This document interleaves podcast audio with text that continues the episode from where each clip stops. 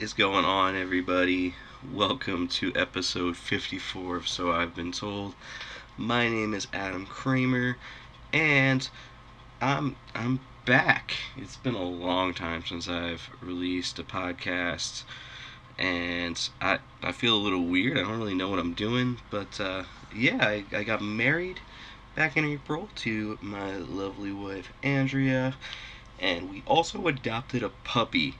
Uh, his name is Cesaro. Yes, he is named after the wrestler, and he is also great, but very crazy, and has prevented me from really being able to focus on doing much podcasting.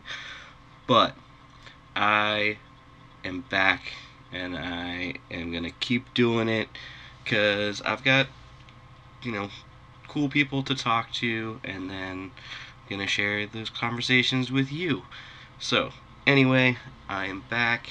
I've been, you know, busy chasing the puppy and working and spending time with the wife. Um, I do want to say I have a new band. Some, if you guys know me, you guys have been hearing some, uh, some things about that, and hopefully over the next uh, month or so, I'll be able to uh, bring any of you that are listening some more information regarding that. But uh, yeah, things are good, and I am uh, pretty pretty stoked on a lot of things in life right now. And uh, you know, but this isn't about me. It is about the guest.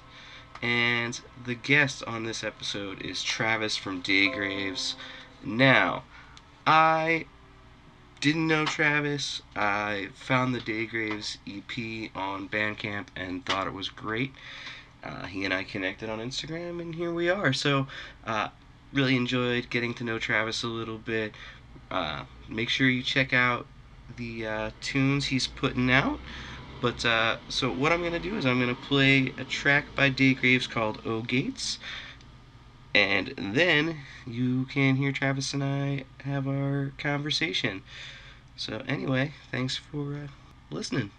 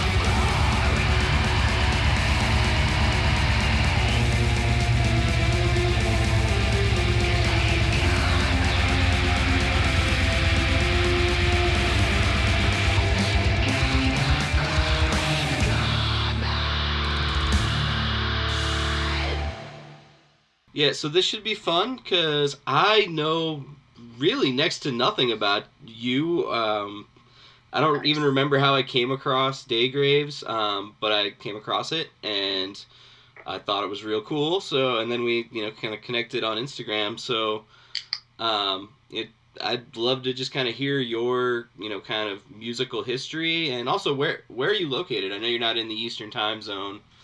No, man, I'm in Austin right now. Okay. Is- So I've been here for five years.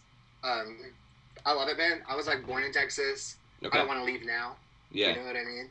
But uh, I'm gonna head out. I live in the I live in downtown Austin. I'm gonna Oh, be okay. moving to suburbs like a like a grown up pretty soon. but other than that, this is where I am. nice. But you're in you're in Rochester, right? Yeah. Okay, yeah. I learned today that that's where Davey Havok was born. Yeah, I I've heard that he has connections here. I didn't grow up here. Like I've I've been here for it'll be like like 10 and a half years. So I've been here for a long time, but like I grew up in central Pennsylvania. And Okay, then um, my best friend from high school went to college up here and just kind of followed him a little while later and became friends with all his friends and hmm and this has been home. Yeah, man, ten years is, is a whole minute. I know. You might it's crazy. that's your home at this point, you know. Yeah. So I guess we'll just I mean we'll just jump on because I mean we could just BS for whatever. But well I I started recording. I cut out all of the you know all of the preliminary stuff. But uh, Yeah. so what's what's kind of your your history with getting into music and specifically underground music? Um, I and you know for the sake of this podcast, I know you're like probably more of a metal dude because you make black you know black metal. Um, but Okay, yeah. um, but I Yeah. but I, you know, I I basically call anything that's kind of underground, kind of DIY, spirited. Yeah. I refer to it all as punk because to me it's all Sure. it all follows falls under that umbrella. So what what's kind of you know what was your introduction to um, to underground DIY music, yeah. um, and what were you into before you found that also? Well, my my kind of intro was I was like 14 or 15, and I was I'm like a kid. I'm like a 90s kid, you know. So Mhm. I, I was like into like Smashing Pumpkins, like White Zombie, like Yeah. all like Nine Inch Nails, like all that stuff that MTV like really pushed on you. Yeah, And I got this. I started dating this girl. I went to her house. She had like one of those cool older brothers who like skateboarded and went Yeah. to art college, you know. And um, he was giving me like the third degree. Like, what do you listen to? I told him. He was not into it. And so, you know, so he like went into his bedroom. He gave me some of his trash mixtapes and was like, "Here, just take these," yeah, you know. And I was like, "All right, awesome, cool, yeah. Um, I'm gonna like learn what older kids listen to or whatever." And so I just brought it home. I put it in, and man, honestly, I kind of hated it at first because I was so used to a certain thing, Yeah. you know. But it was all like um, just stuff from that era that was like super indie. It was like Fugazi, Sebadoh nice. and then some like um, Portishead, Hooverphonic, like that kind of trip hoppy Yeah, side of things. Um, I'm trying to remember, like Dinosaur Jr., just all, all of that, and and I just kept listening to it because I felt like this is what cool kids listen to. yeah, After like the second or third time through, it kind of like clicked with me yeah, that like not only is this music like not supposed to sound loud and aggressive and angry and perfect production wise but like there are en- entire people groups out there that i just don't know anything about. Yeah, they have a, they have a culture that i don't understand you know? And that started this kind of like weird love affair that i have with like um, the way that music genres break down. Yeah, and like the cultures that kind of like follow those. Yeah, you know? So um so from there man i just like fell in love with like really like the emo side of like punk stuff and like the nice. post hardcore type stuff like once i discovered at the drive-in like my life was over all i wanted to do was be loud and break everything Yeah, dude. I yeah. The first time I heard at the drive-in, it was Uh, like that's, mind that's how i got started too. Oh, sorry, you, you lagged for a second, but I was just saying like at the drive-in was like mind blowing to me when I heard it as like a 16-year-old. yeah Yeah man it was wild like they just i saw like the one arm scissor video yeah, and they were just going completely bonkers. They destroyed everything. They sounded wild, and I was like, "This is that's cool. Like that's what I want to do," you know. Yeah. And so um, from there, like started post-hardcore bands and got into to that whole whole world, you know, until I discovered uh, Pitchfork indie college stuff for a few years, and I got trapped there for a while, but that's okay. you know? Yeah. Uh, so you know, what kind of brought you to you know the you know kind of black, you know, unblack, however you want to classify what you do. Um, you know, what kind of brought you to like black metal, black metal stylistically from kind of the the more post hardcore stuff. Yeah, I um, you know, I had a cubicle job for a while, and I started listening to a ton of post rock Mm, because nice. it was really easy for me to just like to work and to like get into it and do all that. But after a few years, that stuff just kind of all started to sound like too much of the same thing. yeah, You know, and and I like it in theory, but I just really wanted like some aggression. yeah, I just really wanted some attitude in it. And so I just kept looking for the heaviest post rock I could. And that led me into this whole like black gaze, like post metal yeah, kind of situation. And I learned the more that I listened to the bands that leaned toward the black metal side, that they had like a real punk attitude about everything. yeah, You know, they they the lo-fi recording is like a huge deal with them. Like the um, they have like an appreciation for like one man get it done on your own kind of a thing. There's like no real rock stars, yeah, you know, besides the people who killed everybody. But that's a whole other story.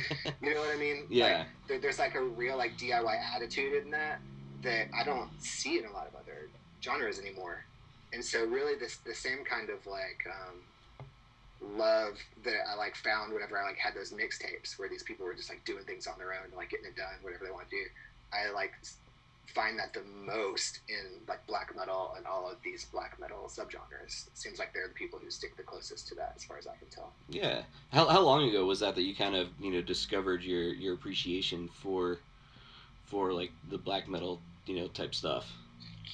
I started I started dipping in about I don't know four or five years ago. Okay.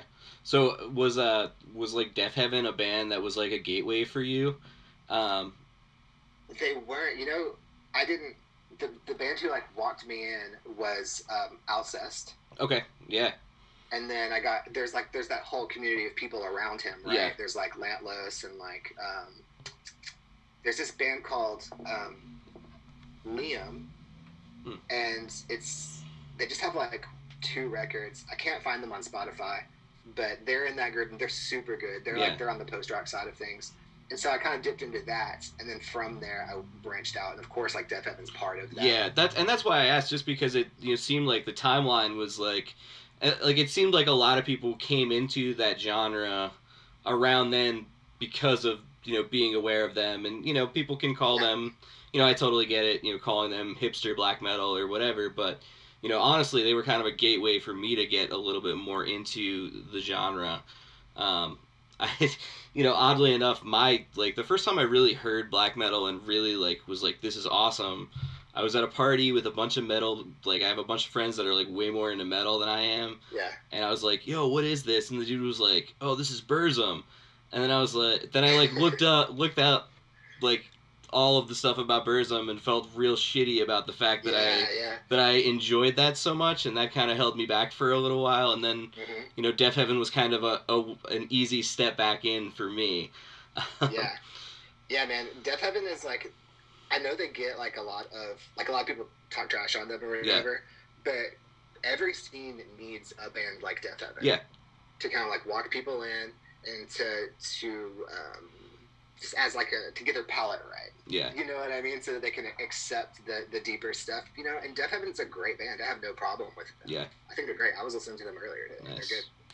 Yeah, I, I also like I, I I really dig what they do, and I, I just you know a lot of people give them a lot of crap, but uh, you know I you know it's just like there's there's plenty to criticize about you know bands like Green Day or whatever, but like those are the bands that like were a gateway for me into like all like underground like punk rock stuff. So Yeah, absolutely, absolutely.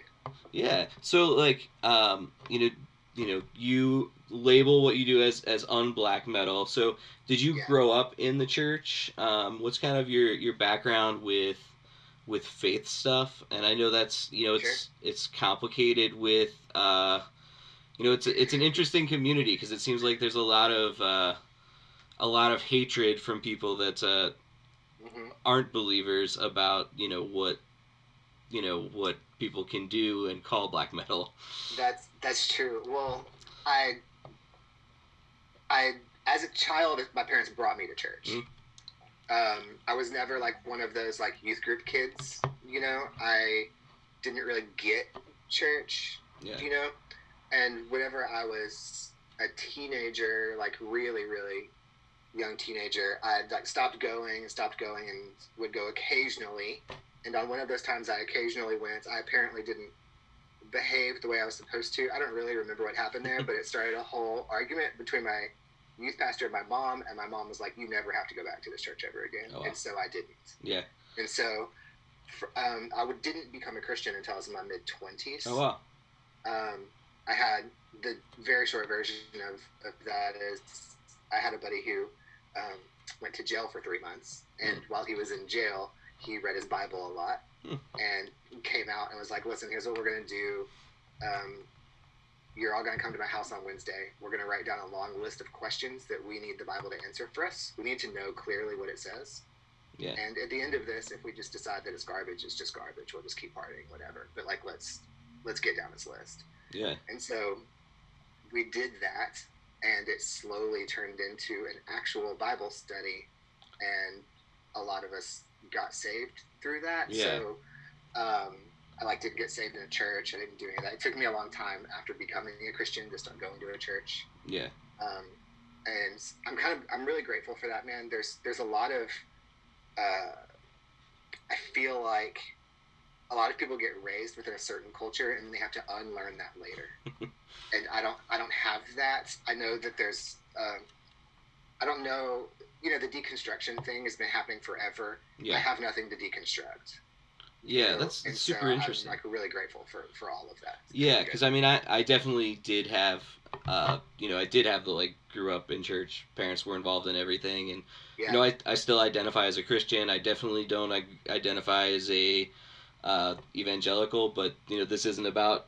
It's not about me, but I think your story is like your story is so interesting and cool because it's like, um, you know, I, I feel like you don't hear a lot of people like ab- about a lot of people coming to faith in their mid twenties. Um, or I guess they do, but I, I don't know. Like I, I, you get so used to when you grow up in the kind of evangelical culture, kind of hearing like, oh yeah, this is just like I had a moment when I was a teenager when I committed to this, and this is who I am now. Um, so that yeah, that's interesting. Yeah, I um, there definitely are advantages I would feel like to growing up in that culture. Since I've re-entered it, I've realized there's a lot of things I don't understand about it, Yeah, and it's just every culture has their own language. You know what I mean? Every culture has their own rituals and foods and everything, and I don't really understand that still Mhm. sometimes. But um, overall, man, I'm just really glad, and honestly, I'm glad that that like I got saved just like reading the Bible yeah, yeah, because um, I didn't get I didn't get tricked by another person in it. I didn't get emotionally manipulated into it, and the things that I believe, um, I feel like the things that I believe that I want other people to unlearn are things that I can at least have a scriptural argument for, yeah, and I don't I don't know that everybody has that all the time. yeah. you know. Yeah, no, that's what that's that's really a really interesting, uh, kind of unique story. That's awesome. Um, so you know, before you become a Christian, did you have any kind of interaction with, um, or knowledge of the kind of whole subculture? Well, I'm sure you had a you know, you know the you know there are huge bands that from the kind of Christian subculture, but Sure. you know what was your kind of relationship to that that world pre um you know pre getting getting saved Yeah, I um, I knew a little bit about it because that right before I got saved was that time period where all the hardcore shows were happening at churches, Mhm. and so occasionally, like, um, I would go to one go to some church to see a hardcore show or whatever, yeah and I had a lot of friends that were in that culture. So, um, like, I knew I knew about Starflyer fifty nine. I knew that he made that there were some great records there. Yeah. I knew about Me Without You. You know what I mean? Yeah. Um, I was really, in, I was actually really into Esther Drang. Do you remember Mm. them? i know the name and i think i'm I may have seen them at like Purple Door Festival in Pennsylvania, uh, like a long time they, ago. They came out with this record called Infinite Keys that I liked Hmm. a lot when I, before I was a Christian, and so I was kind of like it was around, Yeah, but I never uh, understood it as a Christian thing. Like, because even Yeah. all of those bands, like Starflyer is not evangelizing to me, No, and I no. would never know that he was a Christian if I didn't wasn't told. yeah, And Me Without You is so. Uh, I mean, there, he's definitely like throwing scripture out at you occasionally, but it's always a question of what he's actually saying. you know Yeah. what I mean? yeah. Um, Me Without You is my favorite band, so. Are Um, they really? yeah, Uh, yeah, man. I heard uh, AB Life, and I was like, I remember listening to it for the first time, and being like, yeah, this is cool, this is cool. And then that song where he's like, um, uh, I'm coming back, I'm coming, and you better be alone. Yeah. Like, uh, what song is that? I can't remember. uh, Gentlemen. the gentleman. I heard Yeah. the gentleman. I was like, oh, I get it now. Okay, Yeah. I'm into this. um, yeah, man. But but during that time period, I was really into just like um, the other side of indie stuff. Like I was Yeah. doing like the Elliott Smith, like broken social scene kind of a thing more than anything else at that point. Yeah. Um, so you you know did you you know did you kind of so when you you know you got saved and then much later you got into black metal. So did you kind of do a you know a, a deeper dive as far as kind of you know just kind of looking at the history of like of Christians playing black metal? I I didn't do a lot of that until very recently. Mm. because I got I got I got saved and I thought, okay, well I guess I'm gonna like uh, I guess I'm saved now, so I'm not gonna like do drugs or sleep with girls. I guess that means I might as well not be in a band. Mm. Do you know what I mean? I don't know. That was kind of like my logic for a while. um, and so I like my I was in a post rock band at the time, and that kind of fell apart at, at the same time, and I just didn't pursue anything else. I like stopped having sex with my girlfriend. I stopped like doing, um, I stopped like doing drugs or whatever. And I just thought I'm just gonna live this life because I got I got saved with all those kids, but we were also like roommates. Mhm. So we were just like hanging out all the time. We were we were um, you know figuring that whole life out. We were doing wild, wild stuff, man. We were like sharing our money because that's what the Bible told us Yeah. to do. You know what I mean? And so we were, we were like doing that kind of a thing and just figuring out how to live. And so writing songs and stuff or being in a band didn't seem like something that needed to be done. yeah But occasionally I would get like an idea and I had a computer. So I'd be like, okay, well, I'll just record it real fast. And then if I need it in the future, I'll have it yeah you know, and so that's how I got started, like really getting into like home recording and stuff. Yeah. But I didn't get, I didn't look into any of the black metal stuff, man, until way later, way later. Yeah. Until I like found it, um, I don't know, four or five years ago, and I started becoming more interested in that kind of a thing and feeling like more freedom to like actually explore it, you know. Yeah um, you know because I know like uh, what's the I can't remember the name of the guy the guy from uh, Horde um, yeah, yeah. is was it is his name Jason? I can't remember.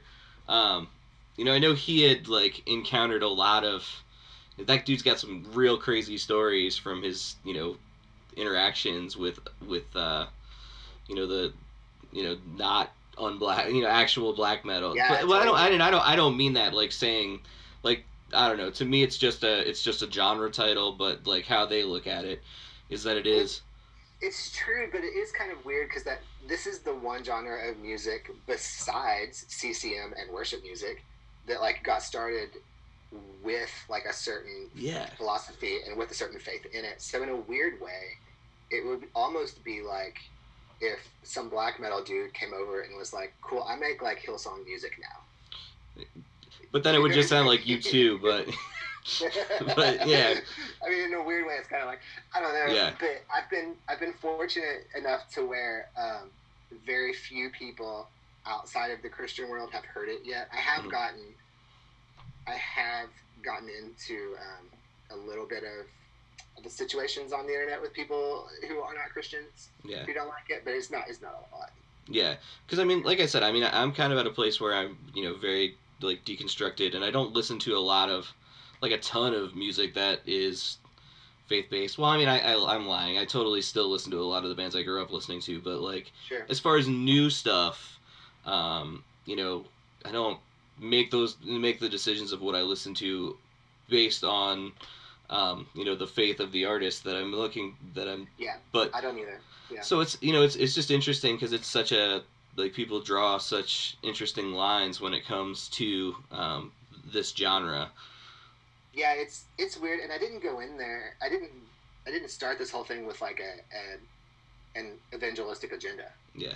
You know, you know what I mean. I just made this music, and um, I don't have a lot going on, man. I have like my wife and my kid and my faith, Yeah. and other than that, I'm pretty much only thinking about like what I'm going to eat for dinner. And so, Yeah. if I'm going to like write songs about stuff, it might as well be about the most important thing to me. Yeah, you which know? and I think what I that's yeah, and I think that's you know that's honestly always you know in all in all cases that's you know Yeah. the best art is people just writing about you know what they believe and what they live. So yeah, that's that's rad. Um, so uh, Daygraves has always just been a, a solo project. Yeah, it's always been me, and um, it's it started on accident. Like I didn't really expect it to be a real project because I have I have a different project called Medical Morning, Mm. and it's um it's like more on the shoegaze side of things. Okay. You know, and I put that out. The EP was like it did fine or whatever, and I wanted to rush and make another one during isolation while I had time.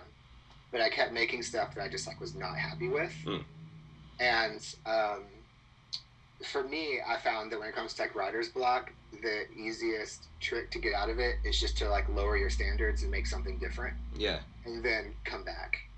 And so I thought, okay, I listen to all this other music that I've never explored.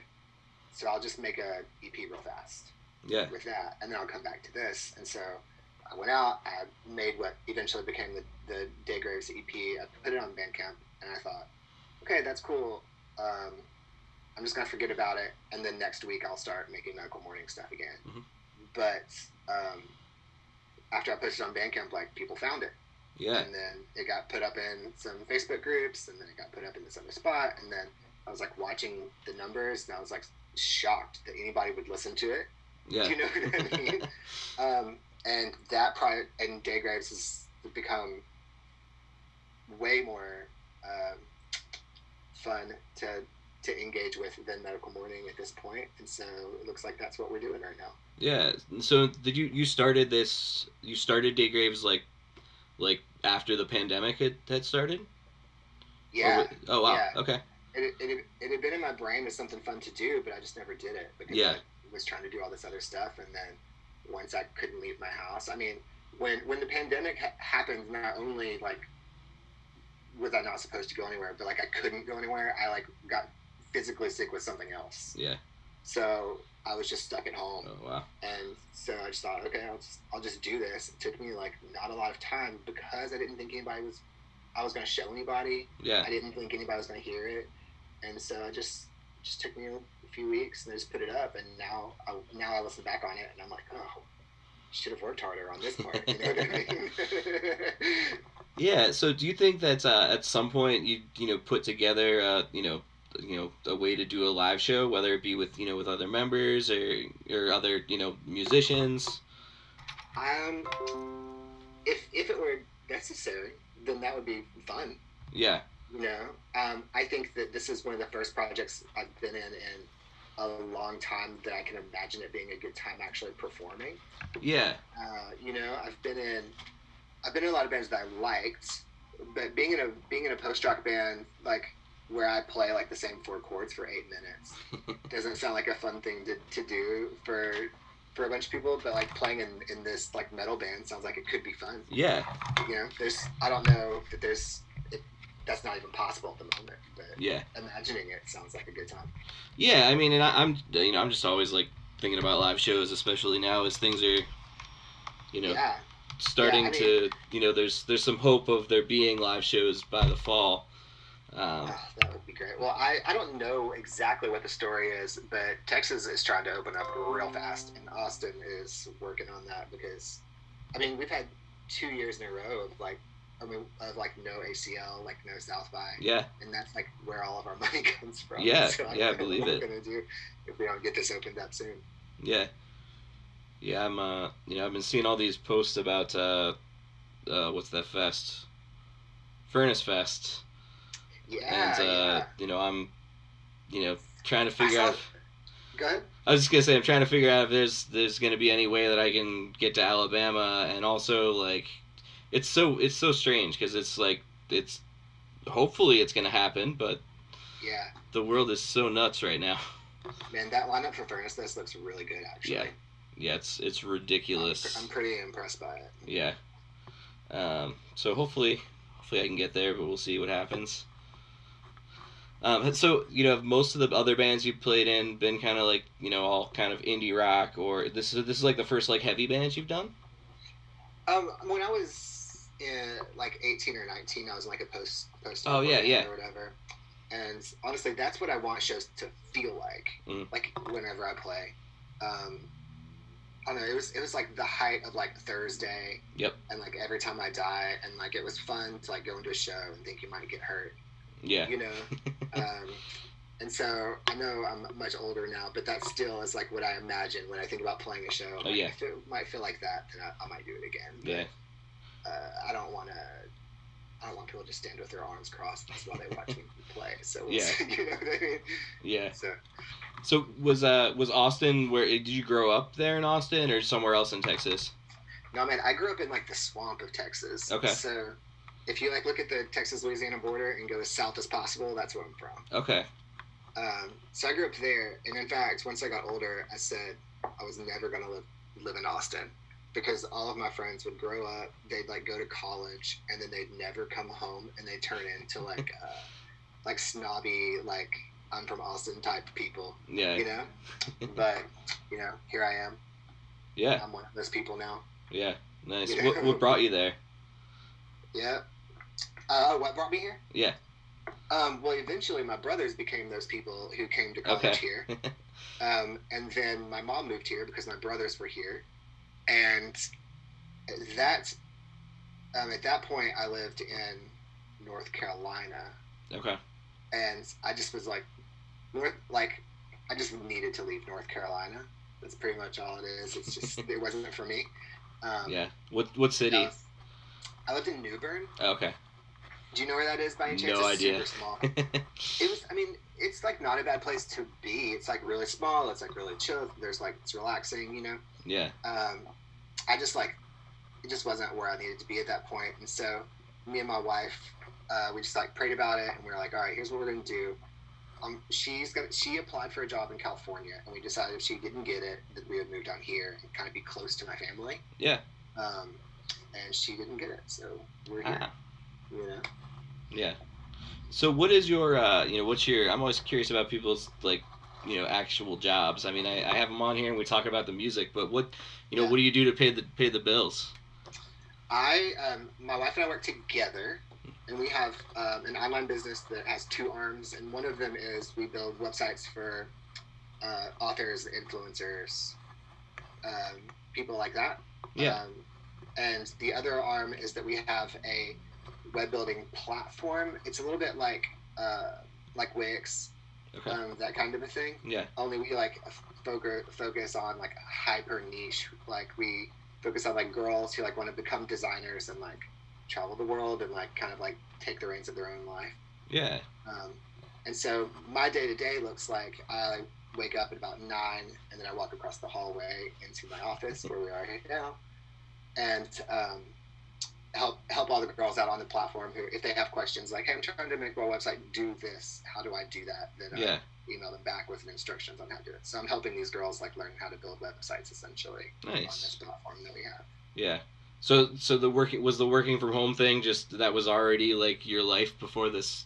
Yeah, Yeah. yeah, yeah. We got really lucky. I um I started doing this about three years ago, and so we're when when the pandemic happened, that didn't change for us. Yeah. like our work. I still woke up. Yeah. the So same. So your wife must have been pregnant during the pandemic. That must have been uh, yes. Terrifying. interesting. it was it was interesting, man. Uh, that that first month where they were like, "We're all gonna bunker down," you know, is is the the month that we realized she was pregnant. I had I had gone into the hospital for some stuff, and we were in the middle of trying to purchase a house, which we're still in the middle of doing, Oh, which is a whole thing. Um, and then we got that whole thing. So it was wild for a minute for us. Yeah. Um, not that it wasn't for everybody else, but uh, all you could really do is like put your head down and move forward. But now we have this like little girl, and she's the best. yeah. Awesome. looks like we're actually gonna have a house in a few months, which is great. Awesome. And so it's good, man. It's all good. Yeah. Were you pretty involved in the in the Austin scene?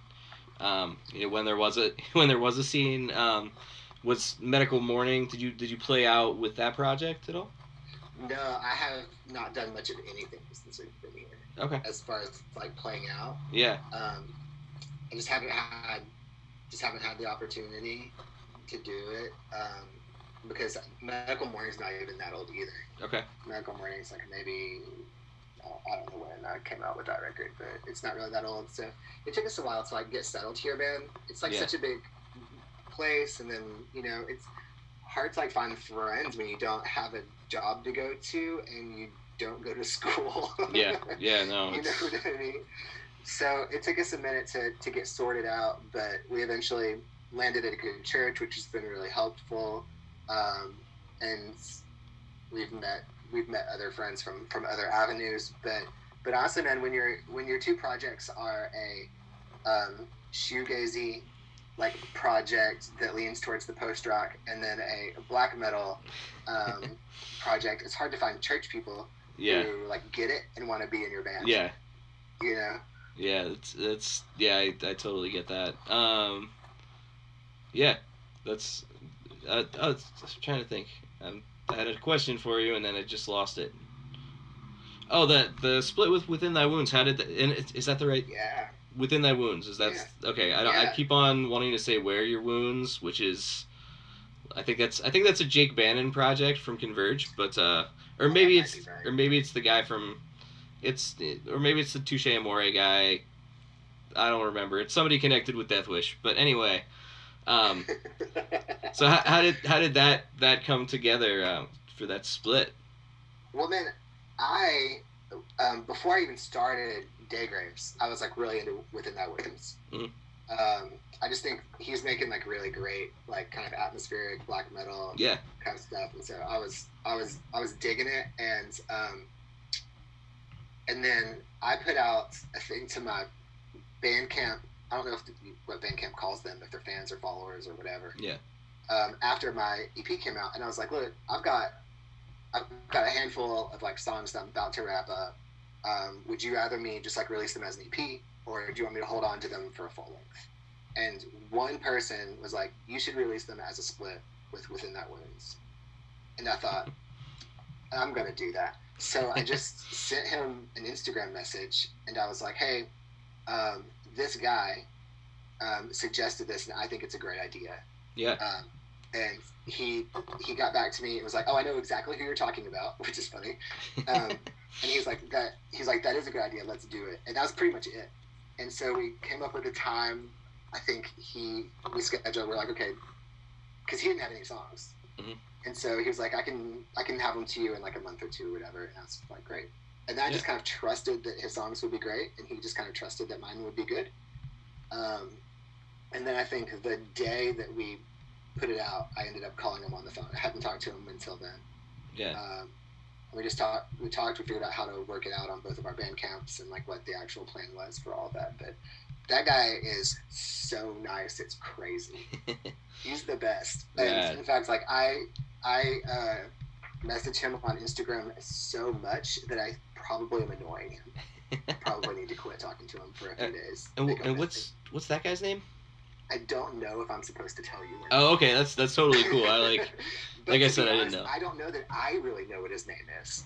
Whenever I asked him what to call him, he gave me two initials, and I don't even know if that's what he goes by in real life or not. And so I love that so much. That's so that's so cool. I, uh, yeah, I don't know that I could keep that going for as long as he has. But Yeah, he's uh, he's much better. But he's also, you know, much more, from what I can tell, just like active in his real life. Like I'm I'm on my phone more than I should be, and that guy's out. You know, he like has like a whole life. He like has a job and like a girlfriend and like friends. yeah, You know, and so he's, he's like living that kind of life instead. You know, so good for him. yeah. And did you guys do any any uh, physical release of of that, or any physical release of of uh, any of the stuff that you've done so far as Daygraves? We haven't done any physical releases yet. He has contacted me about doing physical releases for the split, Mhm. and so we'll see what that looks like. Um, he's he's still talking to. I don't know. He just put out like a bunch of cassettes for his for his record. Okay, And cool. I think he wants to do something similar with the split, but we're working the details out for that. Awesome. And I'm just letting him handle that because honestly, I have no idea about cassette culture and I have no idea about getting CDs printed or whatever. Yeah, My my hope for myself is that I can get an EP out eventually, and that it'll be good enough to where it'll warrant me needing a vinyl pressing yeah, awesome. and then I can have like my first EP on side A, second EP on side B. Yeah, That's like that's my goal, but I don't know if that's necessary or not, and um, we'll see. We'll have to see. yeah. No, that's awesome. I, I will definitely when that happens, or if that happens, I will definitely be uh, picking that up. That's awesome. Nice. um, it, it, it's interesting, you know, the cassette thing, how that's kind of come back over the last couple Yeah. of years, and and I, I love it because I've always just like, I never got rid of the cassettes that I had when I was younger, and just have them sitting around, and uh, yeah, I mean, I, I feel like the worst music fan of all time though, because I don't, I don't even, I don't have a cassette deck Mhm. in my entire house. My car doesn't have one. I don't know that I have a way to actually play a CD even. yeah, and I got rid of like all of my vinyls because I was moving so much. Because Yeah. I like, um, I know we haven't mentioned this, but I lived in upstate New York for a while, oh okay, and so in between, in between Texas. Um, and all the places that I moved around in Texas, and then going all the way up to, to Yeah. New York, and then going to North Carolina, and then coming back. It was just having like a vinyl collection, which is not yeah, not working for me. You know what I mean? So I feel like the worst music fan of all time, and I'm so out of touch with like cassette culture. Like like it's happening. I didn't know it was happening until recently. That's how, yeah. Well, I think far out I am. I think it's just kind of it seems like it's just kind of an extension of of vinyl getting big and like because I I was actually the the church that I was involved with here up until um, the last year or two um, we were running a you know an all age DIY space Mhm. and uh, you know I you know so I was you know I just saw in my like Facebook memories yesterday that like uh, like four or five years ago I ran three shows back to back to back nights Yeah, which is crazy I, I yeah, um, but uh, so I just started noticing that you know because it takes so long for vinyl to get pressed now. Um, you know, bands that are out on tour wanted to have something that was like, you know, a little bit more analog than you know just doing a CD. So they started doing Yeah. cassettes just because it's quick and cheap. So, yeah, yeah. I mean, I guess it does make sense practically. I think it's. I think it blows my mind that that people have cassette decks. I think that's what is blowing my mind. But apparently they do. And that's Yeah. awesome. Yeah, I mean, I'm sure there's probably plenty of plenty of kids who have, you know, go to shows and buy tapes and don't actually have ways to play them and just use the download code. But that's um, that's, I don't know. I mean, I'm not I'm not that old, but I'm in my 30s, so I grew up with cassettes as like Yeah. the first, Yeah. like the first music that I had purchased was on cassette. So I always have had kind of, kind of nostalgia for that whole thing. So. Yeah, totally. Um, so you know, I'm I'm like just a fan of all physical media in general. So Yeah, um, my my all of my memories with cassettes are cassette are mixtape related. yeah, You know that that's that's what I think about, man. I, I've spent so many hours in my bedroom as a kid, like making the, the right mixtapes. yeah, I would I would like pretend I was like you know had a radio show and you know put together mixes for that and uh, no way. yeah, That's awesome. Did you like have like did you narrate it? Were you like this I- is I'm pretty sure I probably like Yeah. that's legit. I love that. I so much. probably still have have some tapes somewhere of me doing that as a child. So, um, but yeah, and like yeah, that's just kind of it's always just kind of been a a fascinating thing to me. So it's, it was exciting when I started seeing bands, you know, bring tapes with, you know, unpack their merch. Yeah, and there's totally. cassettes in there. So Yeah. Um, yeah, awesome. Um, so yeah, I I definitely if you guys if you and uh, within thy wounds or just you release anything, especially on a cassette, I would uh, I'd, I'd love to to pick that up. That's awesome. I will. Uh, I will definitely keep that in mind, and I'll let him know too, because I know that he's he's talking about doing it, and so Right. I'll I'll do that. My my deal is since I since I don't have all of the ways to support in that way. I love to buy like the t-shirts. I'm like Yeah. big on the the band shirts, you know. Yeah. Um, and I'm trying to get him to make some for himself. He won't do it. I had to custom make my own within that wounds t-shirt. nice. Nice. Yeah. Blows my mind. it's it's it's interesting. I mean, how like I, I love Bandcamp and I love all of the the new technology stuff. Uh, now I'm just sounding like an old guy, but like you know, I I love the convenience. I have Apple Music and I love it, but I, I still like and I use it all of the time, but I still always like want to have some sort of physical repu- repu- representation of the music that that Yeah. like I that like goes beyond um Well, whenever I think about like the like making a vinyl, right? And I and I imagine like putting the art together and then like making a book yeah and then like maybe having like the lyrics in it. And then how would that be laid out? Like all of that stuff sounds dope. Like that sounds like so much fun to put together. yeah And and it is fun to own. Like I get it. It's one hundred percent like fun to own, man. Um, and I'm sh- I'm sure as I'm saying this out loud that I will probably end up revisiting that in, in the future. yeah You know, just now is not the time, man. Um, well yeah you it's, you got a you got a tiny person to take care of I do. yeah It's amazing how much those babies eat. I'm just saying. yeah and the you go All through the diapers very very quick and Yeah, yeah, yeah, that is the truth. awesome I'm gonna tell this girl she's eating all my record money. Get a Yeah. job, lady. it's it's funny because recently I had a conversation with my fiance and we're like, you know, we're not anytime soon are we thinking about having kids after we get married, but like, you know, we're, we're talking about for down the road, and Yeah. I was like, I like I think I saw somebody's record collection on Instagram. I was like, or we could not have kids and I could have this. I know, man. I was just like right before like we had uh, we connected. I was like looking at uh, the price difference between an Epiphone SG Custom and a Gibson SG Custom, Yeah, and the the Epiphone one is five seventy nine, and the Gibson one is almost five thousand dollars. And so I'm like, I'm like, all right, well, that's not an option for me anymore. Even if I like had that much money to blow, I'm pretty sure that I wouldn't, I would not Yeah. put it there. You know? Yeah, I, you know, same thing for me. I was, you know, I recently got a, I got a Squier Telecaster that I absolutely love. It plays great, Yeah. but uh, yeah, uh, you know, I'd love to have an actual Fender Telecaster, but I can't see myself being willing to spend that much money on a guitar. Yeah, man. It's if I'm not leaving my house, if I'm not playing shows and stuff, Oh yeah, then yeah, it's fine. I'll just just get the Epiphone. Nobody will really know any different. No. it won't matter. yeah, You know? awesome. Well, especially you know, you know, the style of music you play is meant to be lo- lo-fi, so you know, it's point. like Good point. nobody's. spending all that money would be like a bad decision, is what you're saying. Yeah, yeah. Yeah, I'm- yeah, I'm you're like- right. I'm podcaster, financial counselor. Yeah, you know, it's- helping me with my uh, with my branding here. I can't get too can't get too expensive, or else Yeah. no one will believe that I'm truly truly black metal. Yeah, man.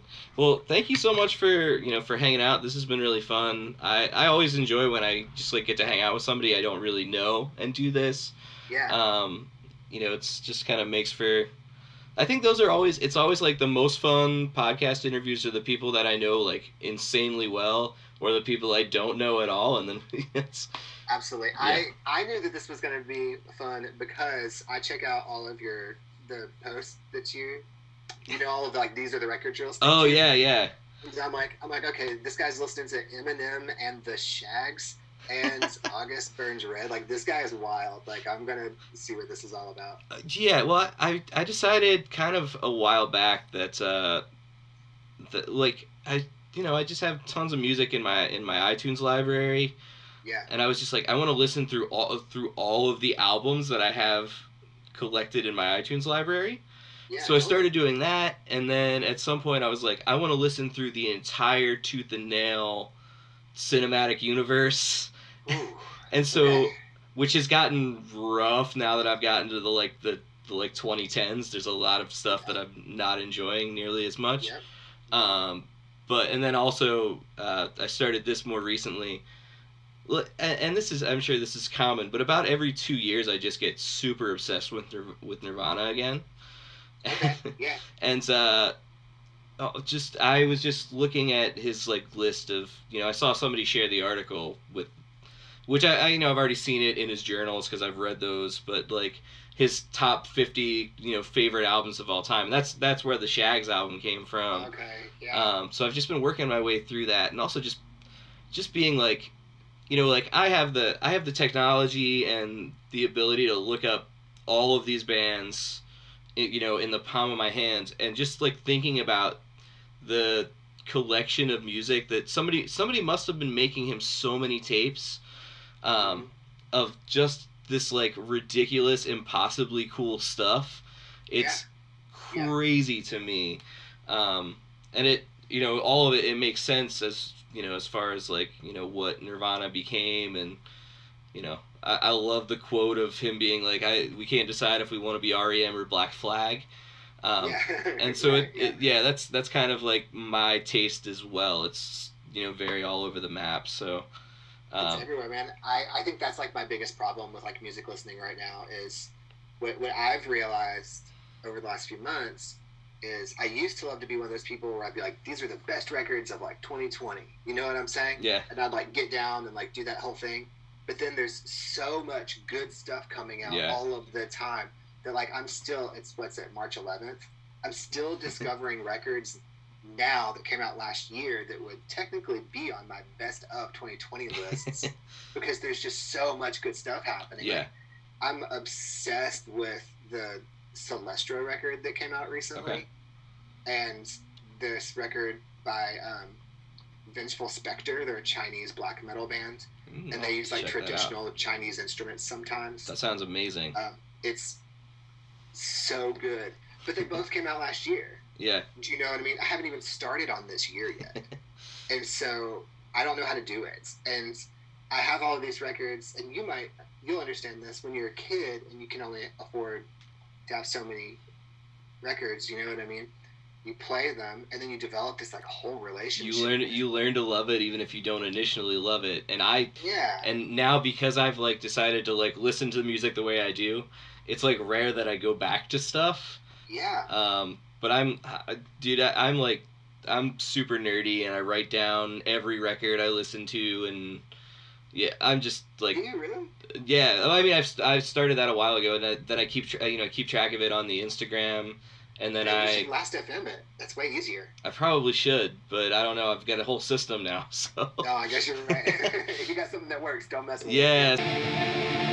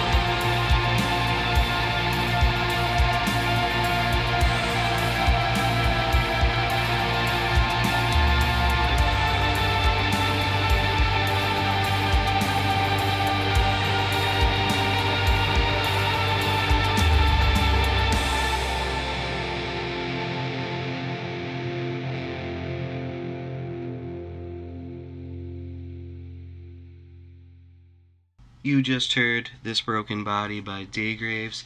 That's off of their split with Within Thy Wounds. Make sure you check out that on Bandcamp. Uh, listen to uh, listen to Daygraves stuff. I think it's really really cool, and I've been enjoying it a lot over the last few months. And uh, if you check the show notes, you will also find the link to Medical Morning. Also very cool. Make sure you check that out. Uh, thanks for listening, guys. I really appreciate uh, every single one of you that listens to the pod. And, you know, I'm coming back with another episode soon. It's a really great one. I don't want to give away too much right here, right now. But just be, you know, keeping an eye out. It's not going to be as long in between episodes as it was last time. I promise. I promise. But yeah, uh, follow me on Instagram, AJ Kramer at er, at AJ Kramer S I B T. Uh, SIBT standing for So I've Been Told, like the podcast you're listening to right now. Uh, yeah, I'm just rambling at this point. Uh, excited to get this done. It's it's been a long time since I've had this feeling of finishing a podcast. So anyway, thank you. Have a good night, everyone, or morning or afternoon, whenever it is. Ah.